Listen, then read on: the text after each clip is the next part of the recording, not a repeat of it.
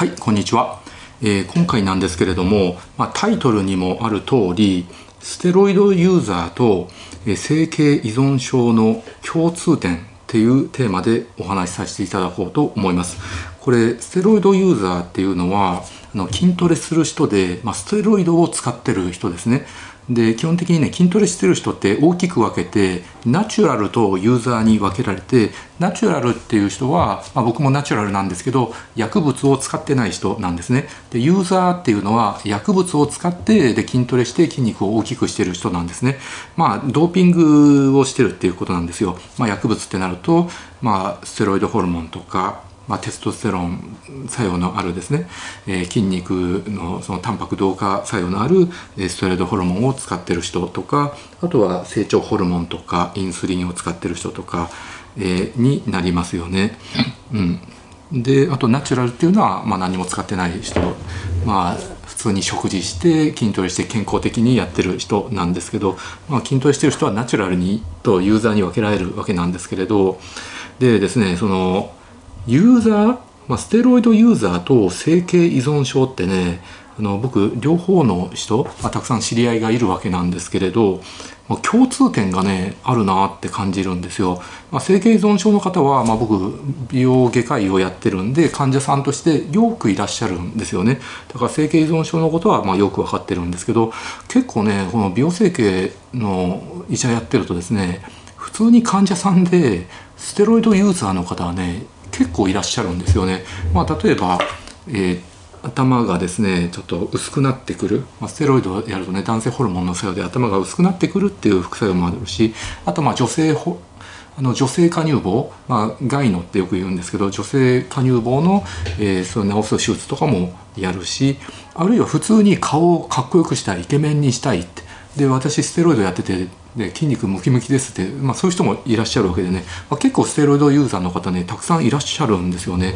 でその両者を見てるとですね、まあ、結構共通点があるなって感じてて、まあ、身体集計恐怖症っていう精神疾患があるんですけど、まあ、それを持ってる人がステロイドユーザーにも多いなって思うんです。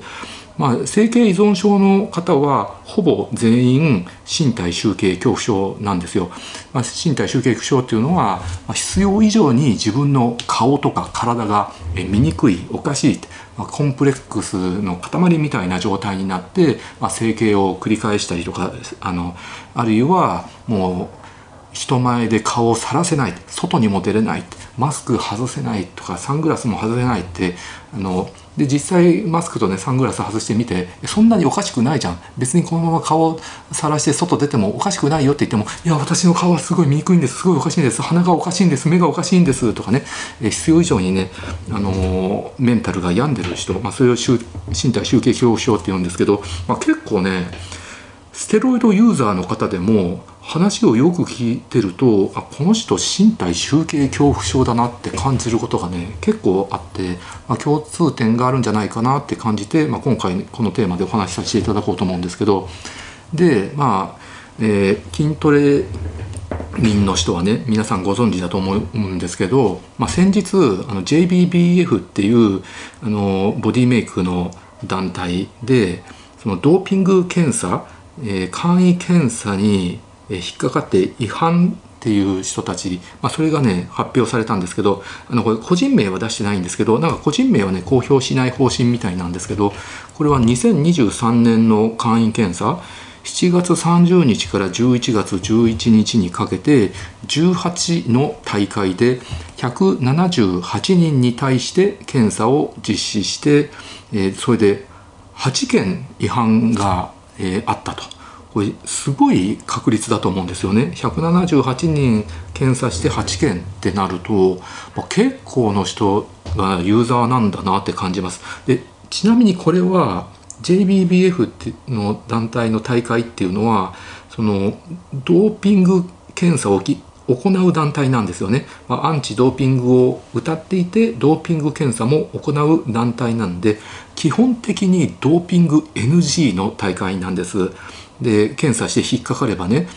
もうあの、まあ、処分されるっていう形になるわけなのですごく恥ずかしいこと惨めなことだし周りの人にもね多大な迷惑をかけてしまうわけなので基本ドーピングやらない人ステロイドをやらない人が出る大会なのにもかかわらず8件も違反者が見つかってしまったと。しかもこれ簡易検査だし検査を受けてない人だってね、えー、いるでしょう。なので実際にはもっとたくさんの人たちが、あのー、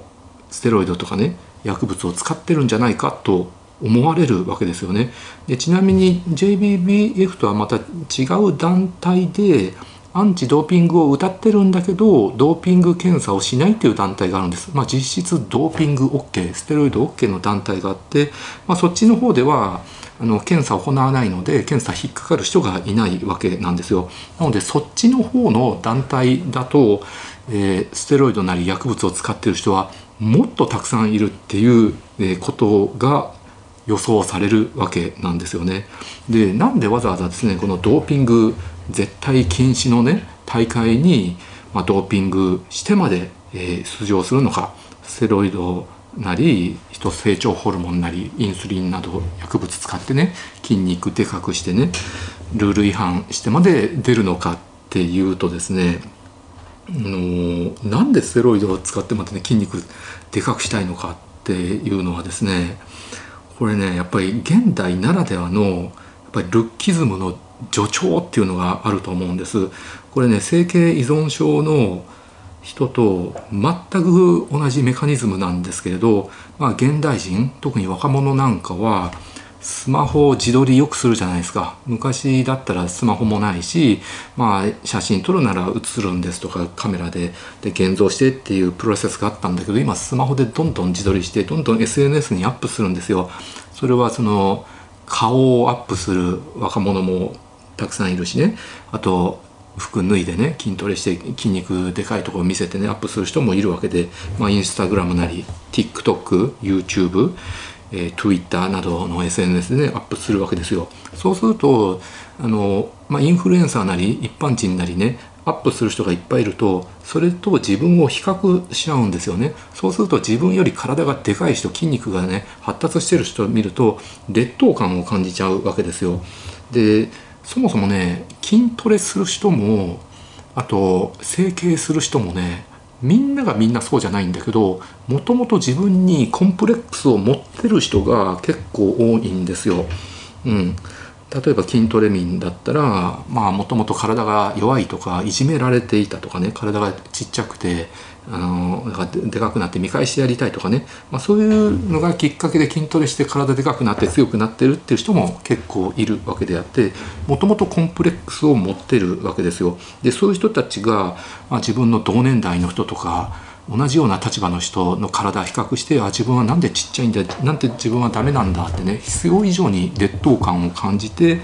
で頑張って筋トレするんだけどでプロテインも飲んでサプリも取って食事もガンガン食べてですね筋トレしてもなかなかその他のやつらに勝てないとなるともう最後は薬物を使うっていう形になるしあとはまああのー、ね SNS とかで自分よりでかいやつ見てこいつ多分薬物使ってるだろうって勝手に判断してだったら俺も使ってやるみたいな感じで結構軽いノリで使っちゃうんじゃないかなって思うんです。で悲しいことに今そういった薬物っていうのはですねステロイドホルモンなりね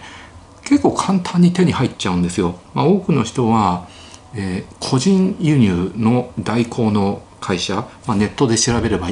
たくさん出てくるんですけどそういうとこでね簡単に手に入ってで自分で注射したり自分で内服したり自己流でやったりとかネットで調べてやったりとかしちゃってるわけですよね。で健康被害とかも出てるわけであってなのでそういう人たちって自分の体を犠牲にしてまで副作用が出るのに筋肉をつけたいがためにステロイドなり薬物をね使ってるんですよ。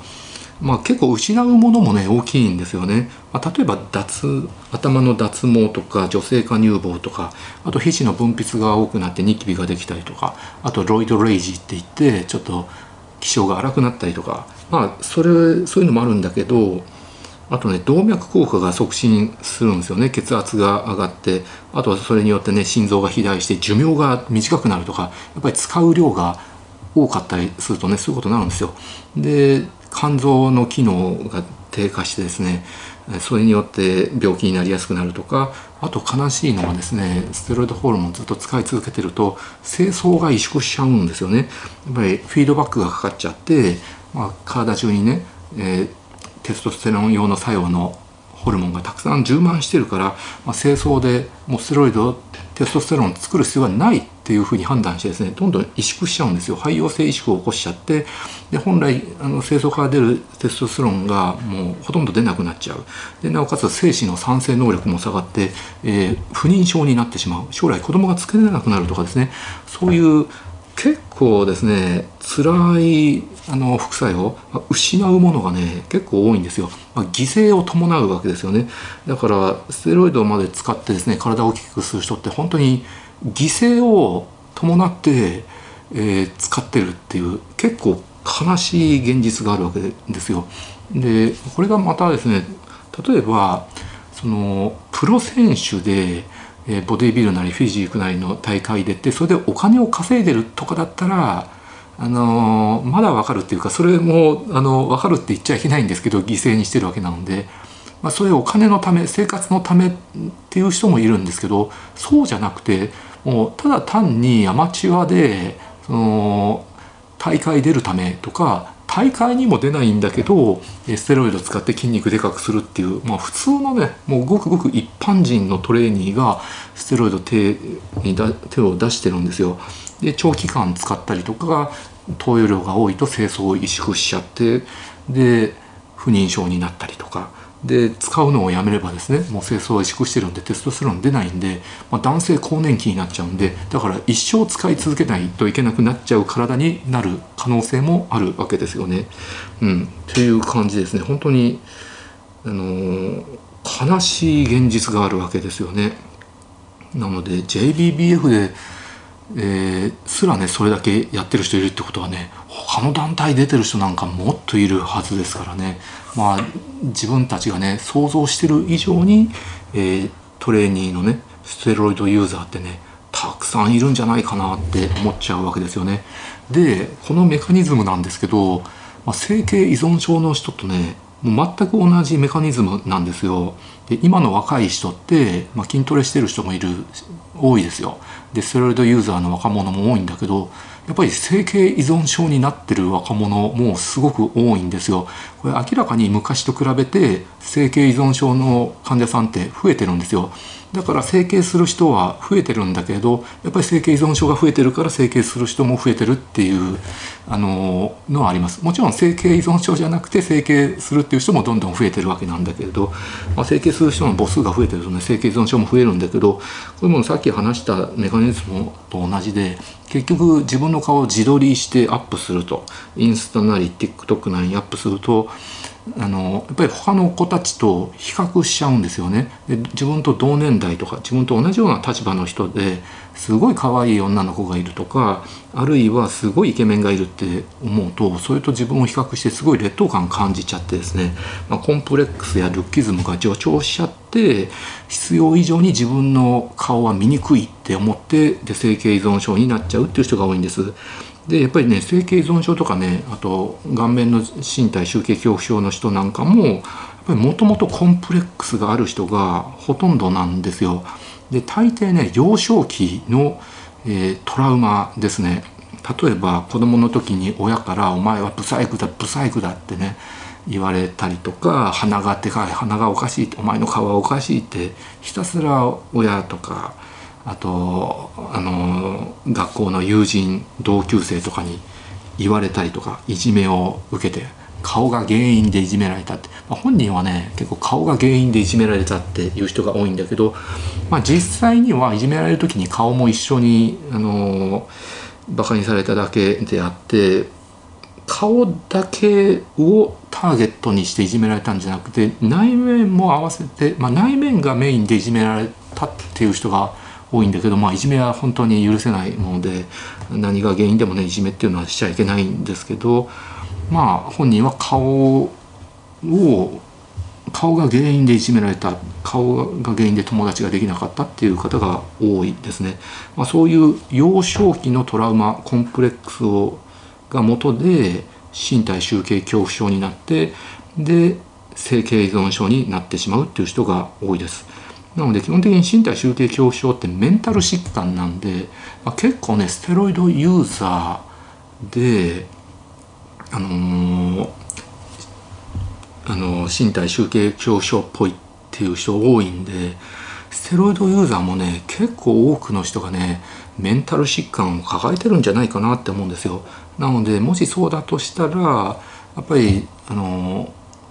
ね心理カウンセラーの、ね、カウンセリング受けるとかまあそういった治療が必要になるかもわかんないですね。メンタル的な治療が本当は必要になるのかもわからない。でそれと合わせてあのあと過度なダイエットする、まあ、拒食症の人摂食障害の人なんかもまあ同じで、まあ、ボディー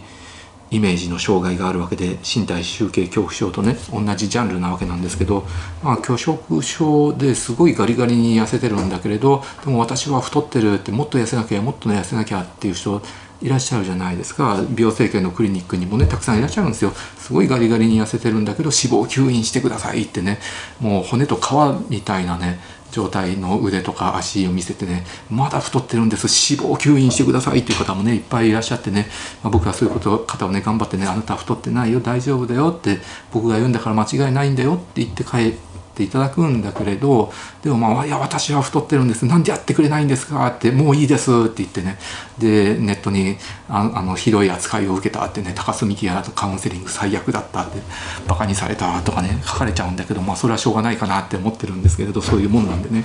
なんでうんまあそういった拒食症摂食障害の人も同じです。大抵幼少期とかにお前はデブだブサイクだ醜い豚だとか言われてそれが引っかかってもっと痩せなきゃもっと痩せなきゃとかあるいは同年代の人とかと自分の体を比べてあの人は痩せてる自分は太ってるってね必要以上に自分はあ太ってる醜いって思い込んでやってるって感じでまあ、えー、摂食障害も整形依存症もステロイドユーザーも基本はやっぱりメンタル疾患、えー、ルッキズムの助長えー、コンプレックスが元にあるんじゃないかなって考えております。というのが今回の私のお話でございます。ご視聴ありがとうございました。